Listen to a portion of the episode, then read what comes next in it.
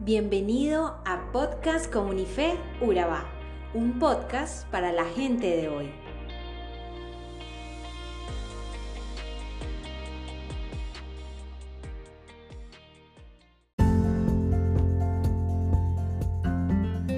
Benjamin Franklin dijo, la pereza camina tan despacio que la pobreza la alcanza muy pronto.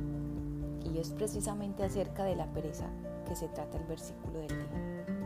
Hay gente que se queja de que le va mal, de que no prospera, de que no consigue lo suficiente para suplir sus necesidades.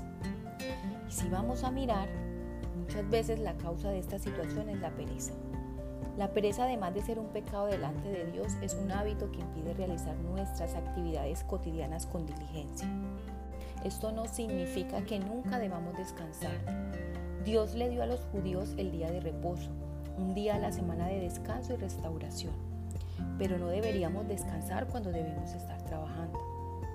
Si la pereza nos aleja de nuestros objetivos, nos hace olvidar nuestras responsabilidades y hace que el desempeño en nuestra vida sea pobre o mediocre, inevitablemente caeremos en pobreza. En verdad, la pereza es nuestra peor enemiga. Ella trabaja silenciosamente, nos engaña con su trato relajante, con una cama calientita, un desayuno sabroso, un sofá acogedor listo para una buena película y hasta nos atrapa con su telaraña en internet. Si has identificado que la pereza se opone al avance de tu vida, de tu casa, de tu negocio, de tu ministerio, te voy a dar cuatro tips para enfrentarla. Estos tips los encontramos en Proverbios 6 del 6 al 11. El primero, ten un propósito claro. El versículo 6 nos dice, ve a la hormiga, oh perezoso, mira sus caminos y sé sabio.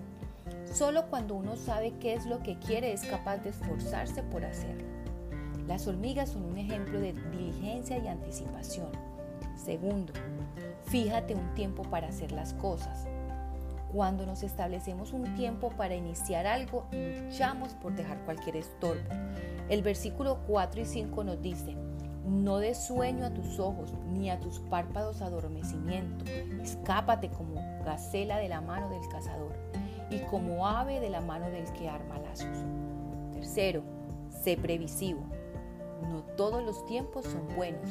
El versículo 7 y 8 nos dice, la cual, no teniendo capitán, ni gobernador, ni señor, prepara el verano su comina y recoge en el tiempo de la siega su mantenimiento. Aprovecha los tiempos buenos para vivir bien en los tiempos difíciles.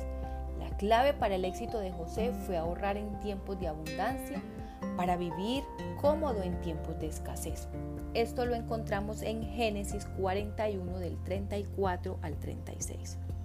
El problema de muchas personas hoy en día es que hacen todo lo contrario. Cuando están jóvenes dicen, disfruta ahora que estás joven.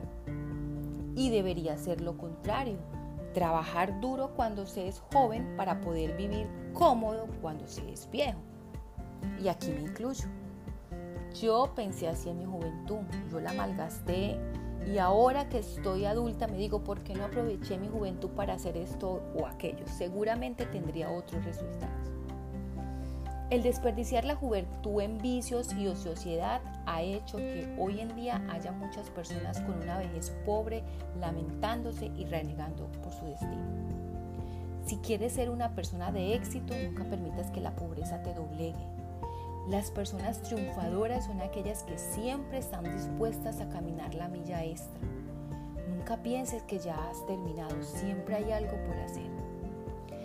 Señor, tú nos llamas a ser esforzados y valientes, nos ayudas en nuestras debilidades, pone en nosotros el querer como el hacer y ayúdanos a ser sabios como la hormiga.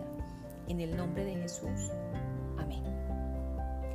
Recuerda que somos comunidad cristiana de Fe Nos puedes seguir en nuestras redes sociales como arroba. Te invitamos a compartir este mensaje con tus familiares y amigos y te invitamos también a que nos acompañes en nuestras reuniones presenciales los miércoles a las 7 y 30 de la noche y los domingos a las 9 y 30 de la mañana. Estamos ubicados en Carepa, salida a. Te esperamos.